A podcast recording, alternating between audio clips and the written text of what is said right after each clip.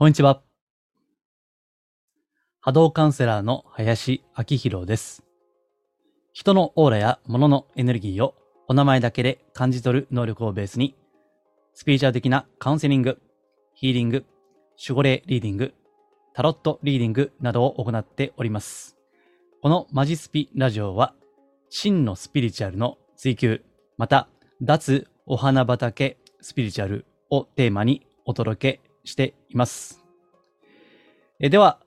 え、今日のテーマですけども、先に言っておきますと、えスピリチュアル系の専門家の支配や洗脳のパターンを見抜くという、ちょっとね、洗脳っていう言葉は怖いですけども、これ前回までのさんかいの対談音声の振り返りを兼ねています。えまたですね、先週末行ったセミナー、えタイトルが、ここが変だよ、スピリチュアル業界ですね。このおさらいも兼ねています。まあちょうどテーマが偶然にも重なりましたのでね、その総括っていう感じでお届けしたいと思っています。今回の内容は音声で収録していまして、いつも通りですけども、YouTube や iTunes や私のホームページマジスピでお届けしています。まあ最近ですね、動画よりも音声コンテンツの方がまあ今人気になりつつありまして、まあちょっと前から動画じゃなくて音声で配信するようになったんで、まあちょうどなんか波に乗っかってよかったなと、えー、個人的には思っています。えー、ぜひ、ながら聞き、えー、してください。なんか家事とか仕事の移動の合間とかですね、えー、お聞きいただければと思います。というわけで、今回の対象ですね、ラジオの対象ですけども、まず、スピリチュアルなサービスを受けようと思っていると、あるいは今受けている人、えそしてその逆ですね、えスピリチュアルなことを仕事にしている人や、またこれからしようと思っている人ですね、そういった方々にお届けできればと思っています。えでは、え今回告知はありませんので、早速本題に入っていきましょう。え前回ですね、えさんかいにわたって対談をお届けしました。えこんな人がいるんですけど、まあ、このスピリチュアル的な人がいて、えー、どうでしょうかということで、いつも冒頭で言ってるお名前を聞いて、そこで波動を見てということを、実は意外とやってなかったので、初めての試みとしてやったんですね。でも個人的には P、P の音をですね、まあ入れるのが結構、まあ、楽しかったなと。まあリアルですよね。そういったことがあった方が。あ、本当にこの人お名前だけで見るんだみたいなねそういったのが多少伝わったらよかったかなというふうに思うんですけども、えー、さんかいお届けしてますんでね、えー、いくつかご感想もいただいていまして、えー、一番多い感想がですね、こんな人本当にいるんですかみたいな、もうかっこ汗みたいなね、えー、こんな人未だにいるんですねという、まあ、そういった、まあ、ある種の、うんまあ、驚きといいますか、まあ、失笑ですよね、どっちかというとね、えー、そういった感想を、えー、何人かの方から共通にしていただきました。はい。そう。ほんまにおるんですよね。そういうのがね。だから、まあ、こういったご相談もあるわけで。で、前回ですね、えー、余談ですけども、あの、N さん、ご登場いただいた N さんには、まあ、最初お一人見ましょうという話だったんですけども、えー、蓋を開けてみればよにん出たんで、でそれで、まあ、さんかいにわたってお届けしたんですけども、まあ、これが逆に、まあ幸いしてですね、本当にこういったパターンですね、えー、この今日のテーマである支配とか洗脳とかですね、えー、こういったパターンがあるんだということをさんかいですね、えー、若干過剰かなと思ったんですけども、逆にそれが、えー、お伝えできたのかなというふうに思っています。うん。でですね、あの過去ですね、音声でこういったテーマを語ったことがあるんですね。魂の中二病ですね。え、みんな必ず患う魂の中二病というサムネイルでも出しています。え、これはこのラジオでいけばななじゅうはちかいめですね。え、iTunes のお聞きの方はすぐ検索できると思います。ななじゅうはちかいめですね。え、あと YouTube 等でお聞きの方はちょっと下に行っていただくと、え、魂の中二病というですね、え、水色のえ字ですね、ロゴで書いているのがあると思うので、よければそれもご参考にしていただきたいんですけども、え簡単にえ振り返りますとね、あの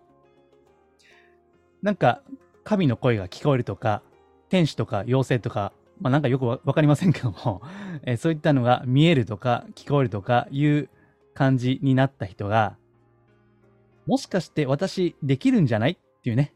えー、そういった感覚があると、半信半疑で試したくなる時期があるわけですね。もう や, やりたいんですよね。もうやりたい。話したい。聞いてもらいたいみたいなね。えー、そういったことで、えー、その、話しても良さそうな人を探すですね。えー、そこで、まあ、魂の中二病全開でですね、えー、これ前回とか前々回とかね、えー、聞いていただければわかりますけども、まあ、ああいったことになるわけですね。で、今回はですね、まあ、その、なんでそうなるのかということと、まあ、それを避けるにはどうすればいいかという話をしていくんですけども、まあ、前回も前々回もですね、えー、指摘をしておりますが、もちろんこういった中二病を患うというのはね、えー、弱いとですよ。うん。まあ弱いというか、あ逆から言えばエゴは強いと言えるわけですね。まあエゴは強いと言ってるのは要するに弱いわけですよね。生命力が弱いわけです。ですからエゴをコントロールできない弱い人ですね。はっきり言いますけど。あるいは常識にかけた人ですね。えそういった方が魂の中二病に陥りやすいわけですね。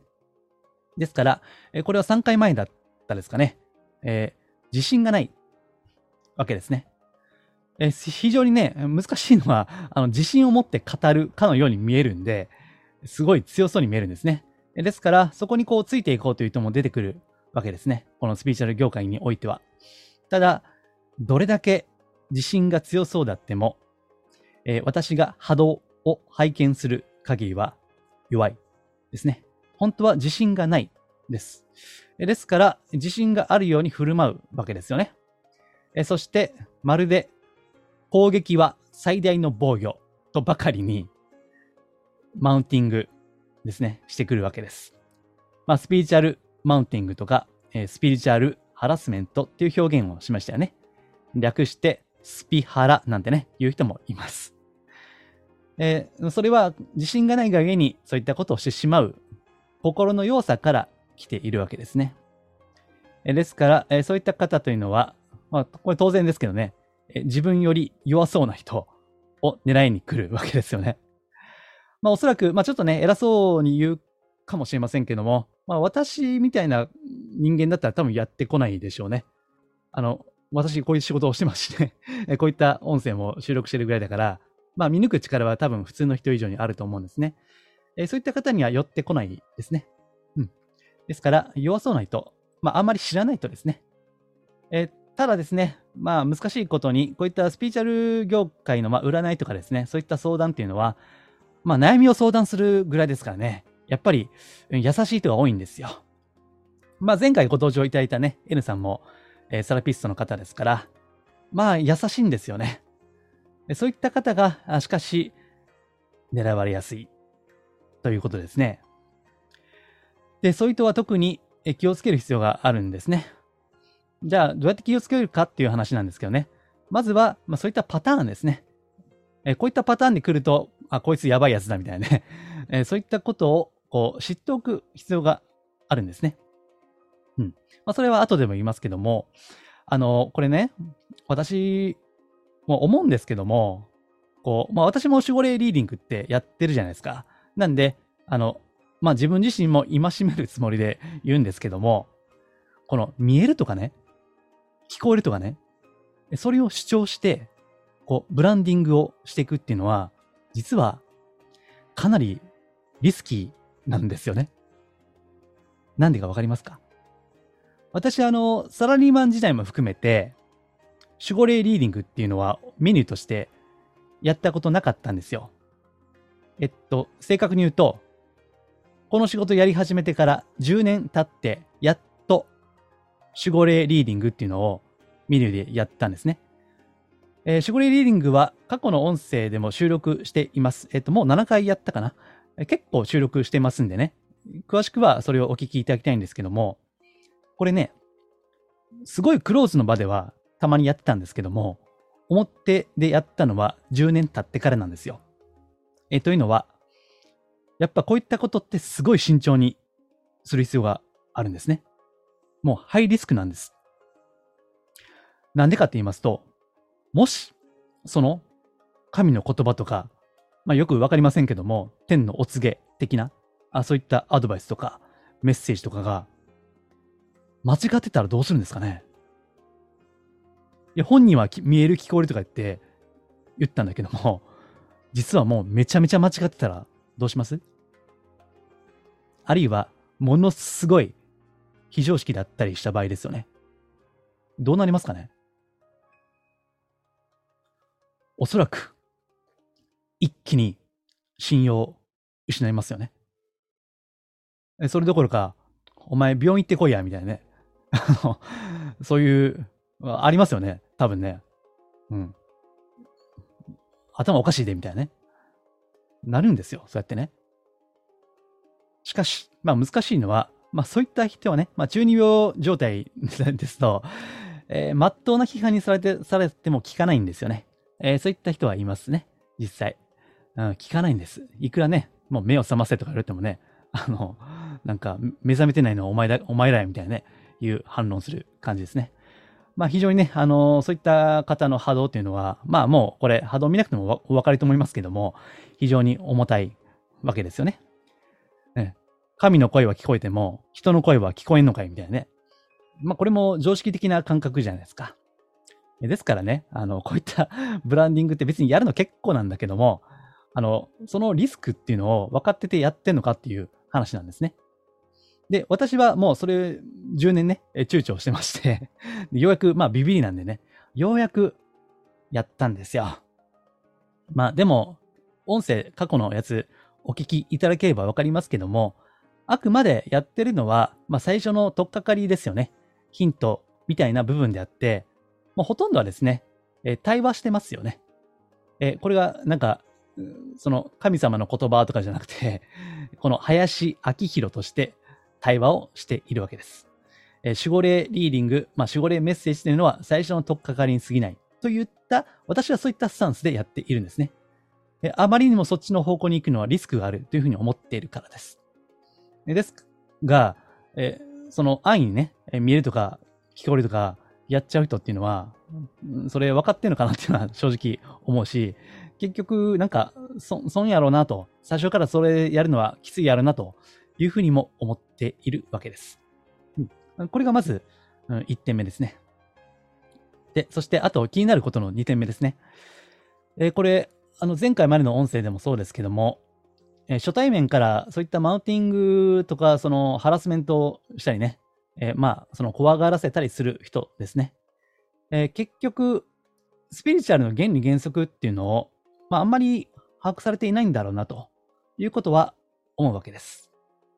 さあ、なぜでしょうか。え見える聞こえるですからね、まあ、さもスピリチュアル分かってるっぽいじゃないですか。え前回言いましたね、えスピリチュアルとスピリチュアルっぽいっていうのは似て非なるものだと、うん、さあどうでしょうかね。これをですね、スピリチュアルの原則として自分の出した波動、まあ、エネルギーと言ってもいいですけども、出した波動がいつか自分に返ってくるわけですね。え人を傷つけた、まあ、因果、まあ、これカルマと言ってもいいですけども、えその因果応報としてそれが自分に返ってくる、巡ってくるという、まあ、カルマが全てではありませんが、よくある言われることですよね。こういったカルマの法則って言われるじゃないですか。そういった考え方も根強くあるわけですよ。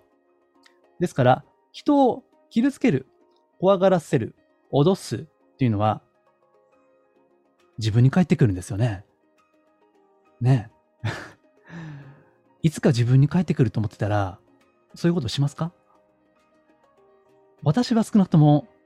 したくないですね。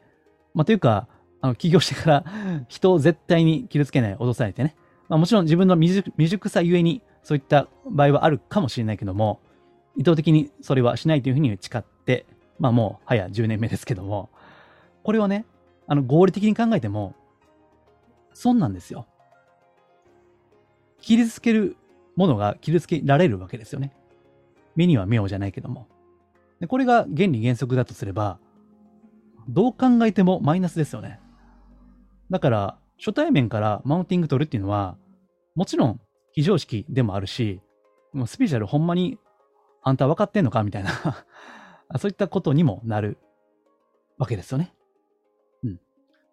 ですからあのこういったことをね分かっていれば、そういったあの最初からマウンティング取られるとかね、もしあったとしたら、あ、こいつアホや、めっちゃアホやってね思えるじゃないですか。だから、えー、とにかく、とにかくこういったパターンが来るっていうのを知っておけば、それが、まあ、転ばぬ先の杖になりますよといったお話ですね。えー、ただですね、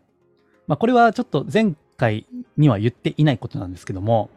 うん、ちょっとね複雑なケースもあるんですよね。まあ、今回は新たにこれをお伝えしたいんですけども、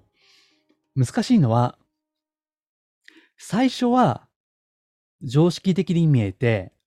まあ、人は当たりも良くて優しくって信頼でき、え信頼ができそうな感じがするんだけども、そっからですよ。コミュニケーションがだんだん深くなるにつれて、ちょっとずつ攻撃的、支配的になっていくパターン。これが難しいんですよね。最初はね、あの本当にいい感じでいくんですよ。うん、ところがだんだんね、あのなんかちょっとずつ怖いことを言ってくるようになるわけですね。えー、さっき言いましたように、まあ、初回からマウンティング取ってくるのは、まあ、単純な、まあ、いわばアホですよねあ、こいつアホやってね最初からわかるんでいいんですけども、だんだんそう切り替えてくるタイプは非常に厄介ですね。えー、すごい賢いんですよ、そういった相手はね。で、ある程度コミュニケーションを取っていますので、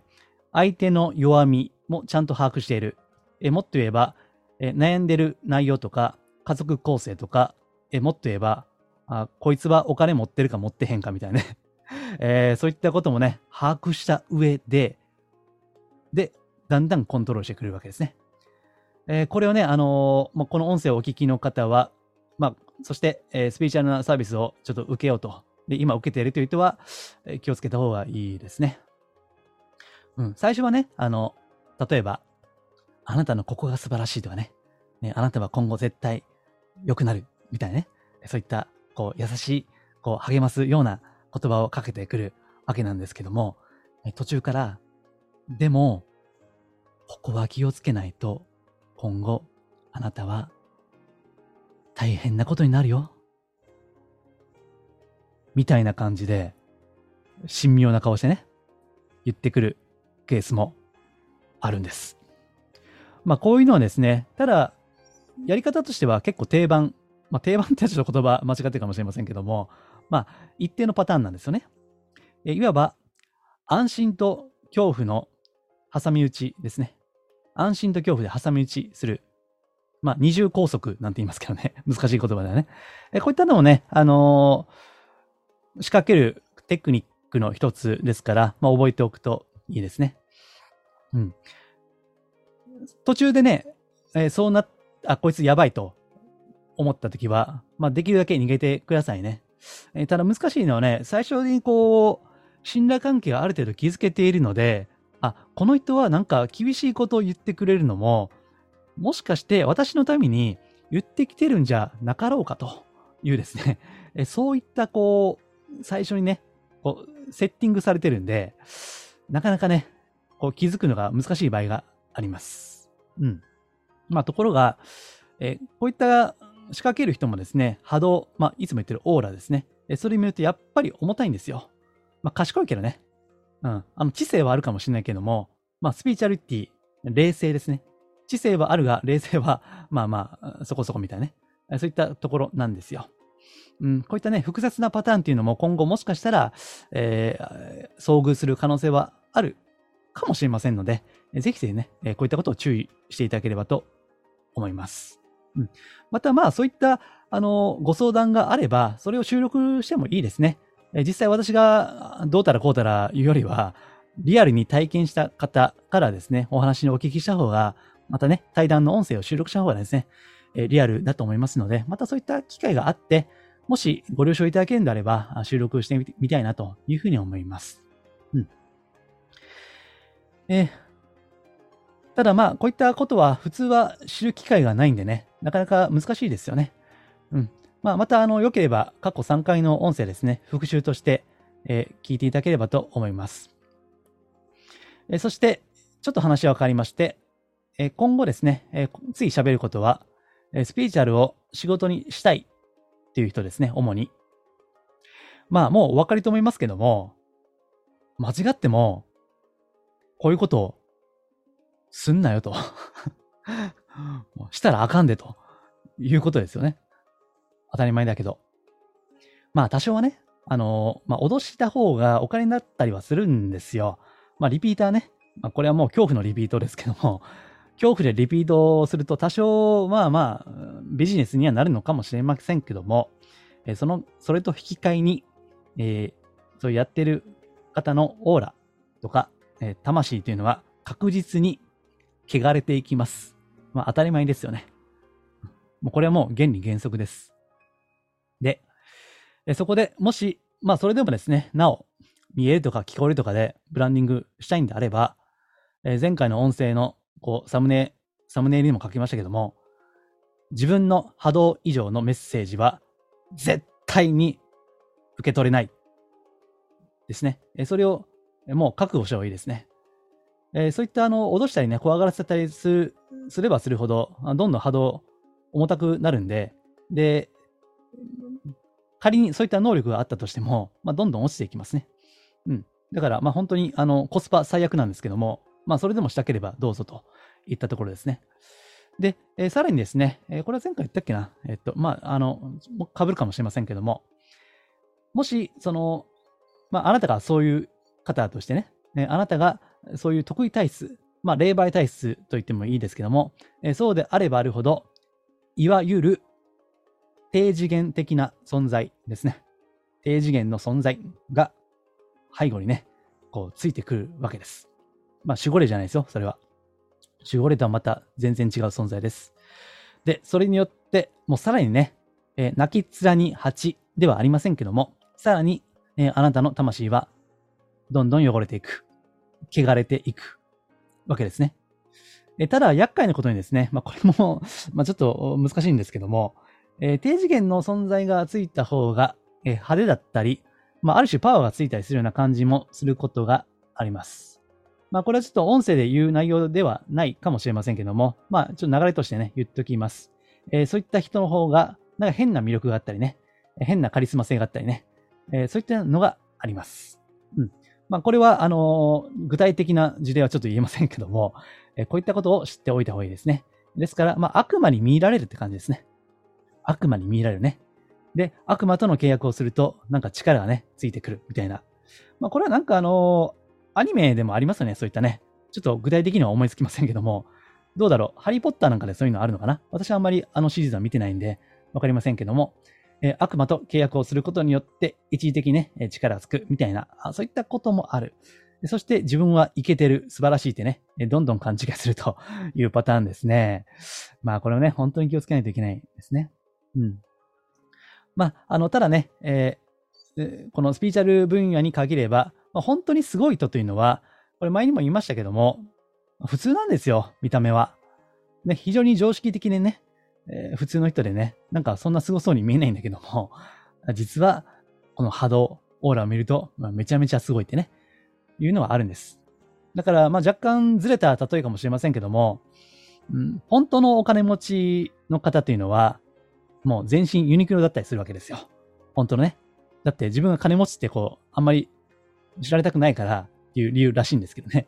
まあ全身ユニクロね。あるいはもうお金持ちすぎて、お金に興味ない、逆に興味がないっていう人ね。そういった場合は、まあ、その、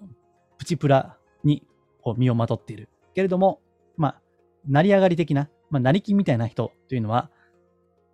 逆に全身ブランドだったりする。まあ、みたいな感じですかね。まあ、若干ちょっとずれた例えかもしれませんけども、ニュアンスとしてはそういうふうにあの思っていただければいいんじゃないかなというふうに思うんですね。うん。ですからね、まあ、いかにも悟ってます、覚醒してますっていうのはね、まあそういったアピールをする人もいますけども、まあ実際そういった方の波動をね、拝見していますと、まあね、もう本当に苦笑いなんですよ。いや、これほんま、ほんまこれあかんなといや、ほんまに俺も気をつけなあかんなということを、えー、そういった方を拝見するたびに、まあ自分ね、自分を戒める、ね、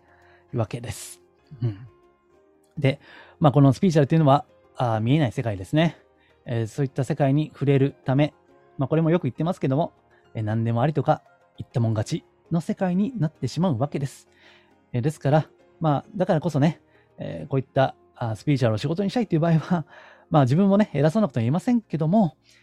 えー、自己研鑽を、まあ、積み続ける。ね。えー、私、今でもね、あの、スピリチュ、スピリチュアルじゃない、えー、カウンセリングの講座に通ってます。えー、もう前も通ってたし、今も通ってます。えー、そうやって、えー、まあ自分なりに勉強してるつもりなんですね。えー、あるいは、まあそういった、これも当たり前だけども、えー、自分の、こう、もし能力があるとすれば、まあそれを使ってね、まあもちろん仕事だから、あの、完全に無償とかは難しいんですけども、えそれでも、まあ貢献ね、えー、したりする、えー。まさか脅したり怖がらせたりしないということがないと、他の仕事以上に、魂が、波動が、オーラが、汚れやすいんですよね。えー、ですから、あの、そういったメリットもデメリットも両方あるわけです。うん、素晴らしさと怖さが共存している世界なんですね。もしそれでどんどん、まあ闇落ちと言いますけどね、どんどん汚れて闇落ちしていった場合、結局何のためにこの仕事をしているのか、ね、わからないですよね。その、なんだろう、もしこの人生の目的というのが、生まれる前からこう死ぬまでにね、えー、自分のこう魂ですね、それを磨いて向上させていくといったことが、もしも人生の目的であるとすれば、一体何のためにやってるのか、わけわからんじゃないですか。ね。ですので、まあ、あの、これからやろうという方は、当たり前のことなんですけども、まあ、今日言ったような内容ですね。ぜひ、あの、私自身もそうですけど、え、こう、自戒をしていきましょうと言った話なんですね。まあ、あの、これね、えー、難しいんですよ、実はね。えー、最初は、駆け出しの頃は、誠実にやっていた人でも、まあ、それからね、多少取り巻きのようなものができたりして、あるいはちょっと売れてきてね、立派な事務所を構えたりもすると、まあ、そこからだんだんね、おかしくなる人もいるんですよ。えー、実際私、あのー、過去にね、えーまあセッション、スピリチュアル系のセッションといいますか、まあ、波動を見てね、あ、この人素晴らしいなと思ったし、えー、その方もあのー、自分と同じくサラリーマンの経験をじゅうねんいじょうやってるといった、なんかバックボーンが似てる人だったんで、あ、すごいこの人いいなと思って、えー、もう何年も前ですけどね、こうお願いしたことがあるんですよ。セッションね。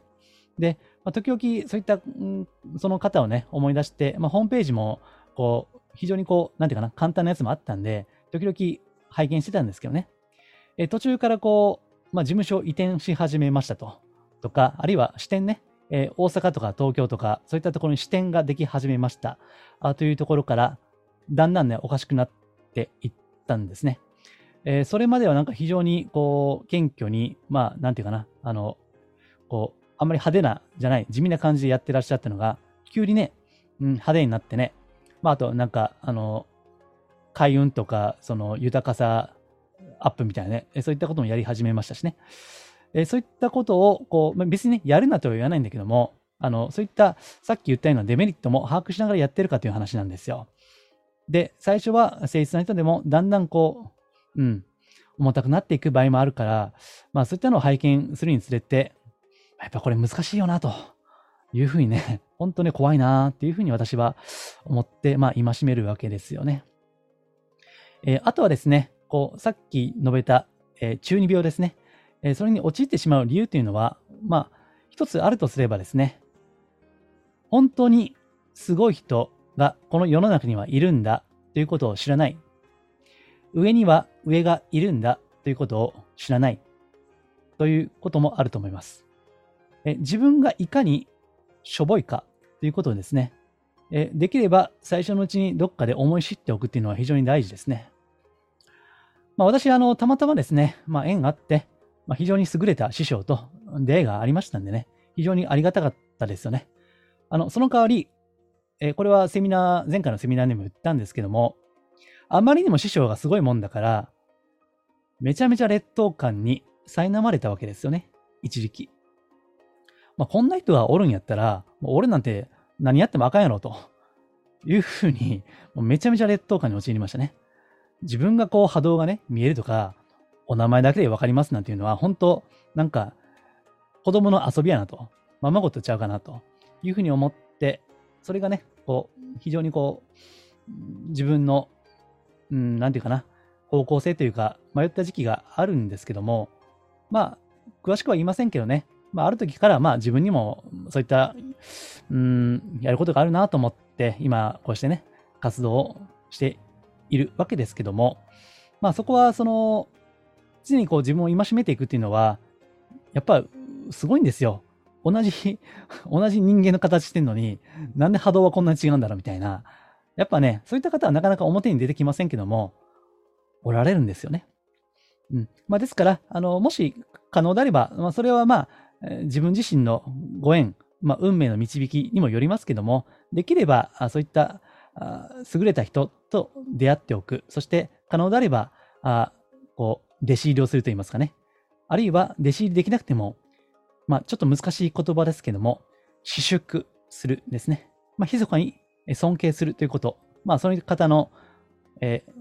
コンテンツ、まあ、本とか音声とかあれば、それに写真で置くということですね。えー、そういったことも大事だと思います。はい。うん。えー、ですので、まあ今日は、あの、前回、前々回、そして、えー、さんかいまえの音声の、まあ、振り返りということで、えー、これからスピーチャー的なサービスを受けようと思っている方、えー、そして今、そういった仕事をしたいと思っている方ですね、えーこの、こういった注意点がある、それを踏まえた上で、えー、サービスを受けるなり、えー、行うなりして、えー、行っていければいいんじゃないかというふうに思います。まあ、あの私自身もね、えー、今まだ道半ば、当然道半ばなんで、えー、自己検査に励んで、行って私も行きたいと思います。はい、頑張っていきましょう。というわけで、今回の音声は以上ですが、えー、こういったことをですね、また別の角度から毎週末送っているメールマガジンでもお伝えをしております。えー、私のホームページ、マジスピであれば、登録のボタンがですね、いろんな場所にありますから、ぜひそこからご登録いただければと思います。はい、では今回は以上です。ありがとうございます。